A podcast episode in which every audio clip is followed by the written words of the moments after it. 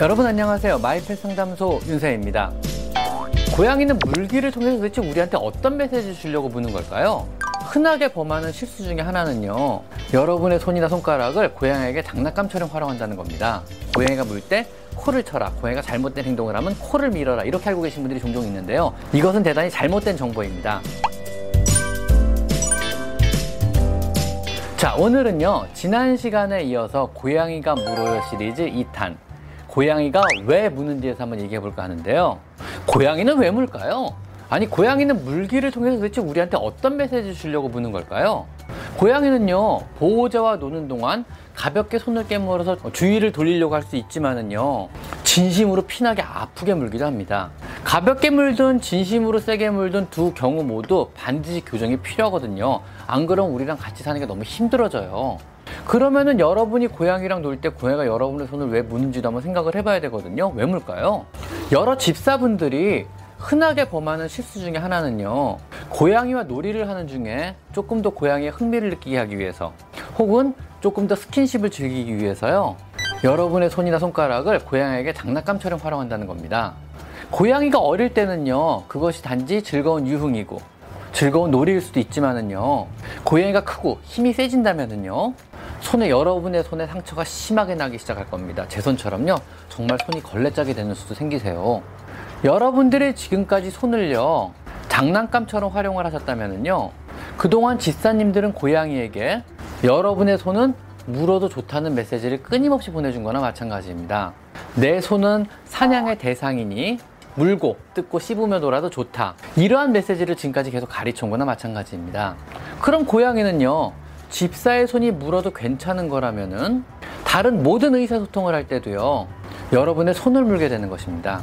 놀자고 물고 반갑다고 물고 쳐다봐 달라고 물고 배고프다고 물고 새벽에도 놀아달라고 배고프다고 물어버리는 겁니다. 고양이 입장에서 여러분을 무는 방법은요. 아주 효과적으로 집사의 반응과 관심을 얻고 장난감이나 먹이를 획득하는 아주 효과적인 수단이란 것을 학습해버린 겁니다. 즉, 고양이가 무는 것을 통해 여러분을 훈련시킨 거죠.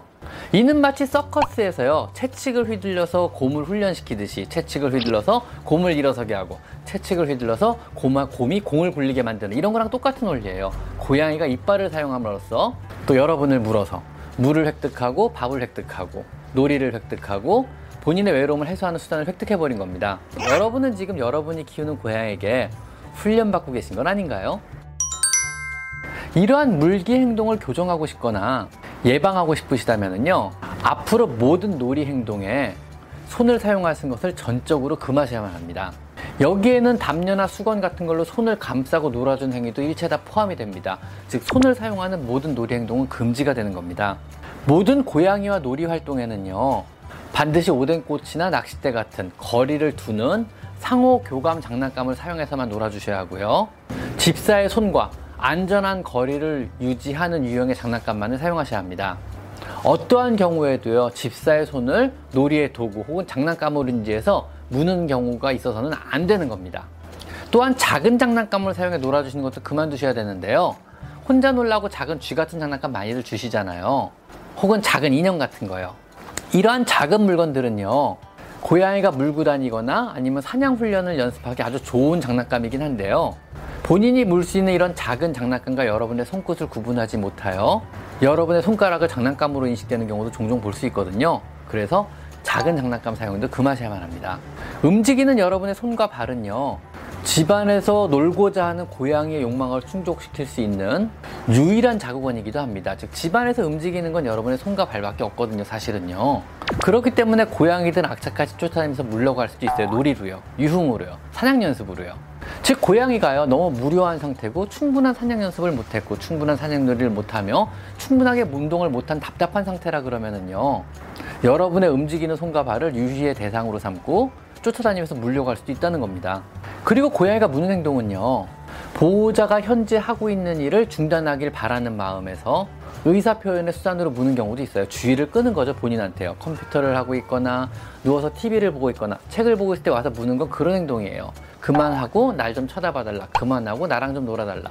그만하고 나랑 놀자. 이런 의사 표현 수단이기도 합니다. 쓰다듬는 중에 고양이가 문다면은요.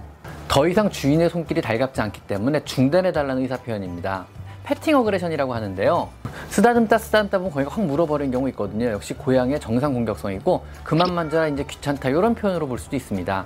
또는 갑자기 와서 문다면은요 소파에 앉아서 편안하게 TV 보고 있는 집사의 자리를 차지하기 위해서 물어서 비키게 한 다음에 본인이 그 자리를 차지하기 위해서 무는 경우도 있습니다.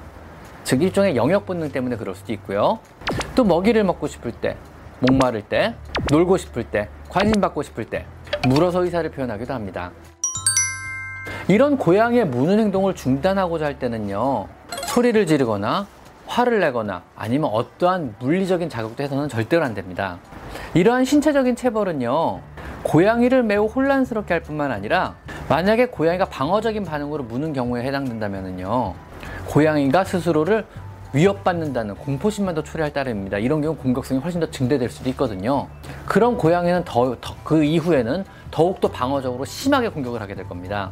놀이를 하는 동안 고양이가 손을 문다면은요, 그 놀이를 즉시 중단하고 무심하게 다른 데로 가버리셔야만 합니다. 즉 모든 놀이는 끝이야. 네가 나를 물었기 때문에 아니면 네 이빨이 네 손에 닿았기 때문에 지금부터 모든 놀이 활동은 끝이야. 이러고 다른 데로 가버리셔야 돼. 이런 의미로요. 무는 행위 자체는요, 어떠한 경우에도 원하는 결과를 얻을 수 없다는 것을 가르치라는 겁니다. 한 20분 정도나 30분 정도 경과 후에 주의가 충분히 환기됐다 치면은요, 그 이후에 다시 적절한 거리를 두는 방법으로 놀아주기 시작합니다. 고양이가 놀이를 원하거나 먹이를 먹기 위해서 물 때는요, 거기에 따른 적절한 보상 활동을 절대로 해서는 안 됩니다. 즉, 문다고 먹이를 주고, 문다고 놀아주고, 이런 행위를 일단 중단을 하셔야만 됩니다. 다른 데 가 계시거나, 아니면 뭐 다른 활동을 통해서 주의를 전환시킨 뒤에 고해가 물지 않고 가만히 있을 때 먹이를 주고 고해가 집사를 괴롭히지 않을 때 놀아주기 시작하는 겁니다. 물었다는 사실과 즉시적으로 주는 밥이나 놀이 같은 보상 활동을 절대로 연관시켜서는 안 되는 겁니다. 한 번 물었는데 먹이가 나오고 한 번 물었는데 놀아줬다 그러면 그 이후에도 계속 물게 되거든요, 얘들은요. 만약 고양이가 무시하기 힘들 정도로 세게 문다면은요. 급하게 손을 빼내는 것보다는요.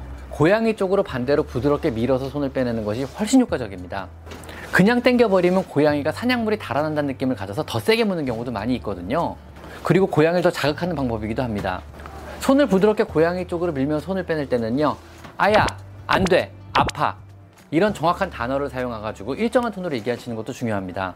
단, 큰 소리로 얘를 놀래키는 게 아니고 일정한 톤으로 말, 반복적으로 말을 함으로써 안 좋은 행동임을 각인시키는 겁니다. 즉, 이 단어 이후에는 자리를 무심하게 일어나서 다른 데로 가버리시는 겁니다. 즉, 물었다는 것과 아야나 아파라는 단어와 일어나서 딴 데로 가버리는 것을 동일시하게 만들어주는 겁니다.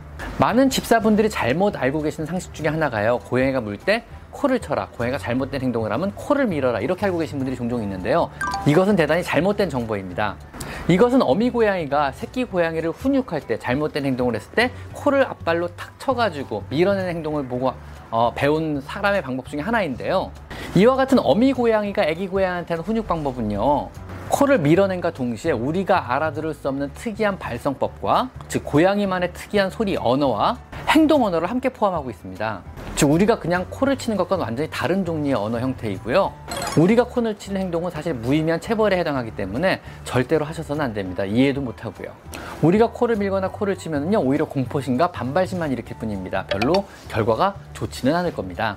여러 가지 형태의 이러한 체벌들은요 큰 소리를 내거나 밀치거나 스프레이를 뿌리거나 아니면 가둬두거나 혹은 때리거나 이런 종류의 모든 종류의 체벌은요 당장 일시적으로는 효과가 있는 것처럼 보일 수 있습니다. 모든 공포심은 현재 안 좋은 행동을 멈추게 만들 수는 있거든요. 그러나 결과 적으로는요 다른 더 큰 행동학적 문제를 야기할 뿐이고 집사의 신뢰를 완전히 깨뜨리며 결과적으로는 더 심하게 집사를 물게 될 것입니다. 오늘은 고양이가 집사를 도대체 왜 무는지, 그럴 때는 우리가 어떻게 해야 되는지, 그런 것에 대한 기본적인 방법을 한번 알아봤고요. 다음 시간에는요, 공격성의 상황벌 대처 방법에 대해서 한번 알아보도록 하겠습니다. 자, 오늘은 여기까지 마이페 상담소 윤쌤입니다. 감사합니다.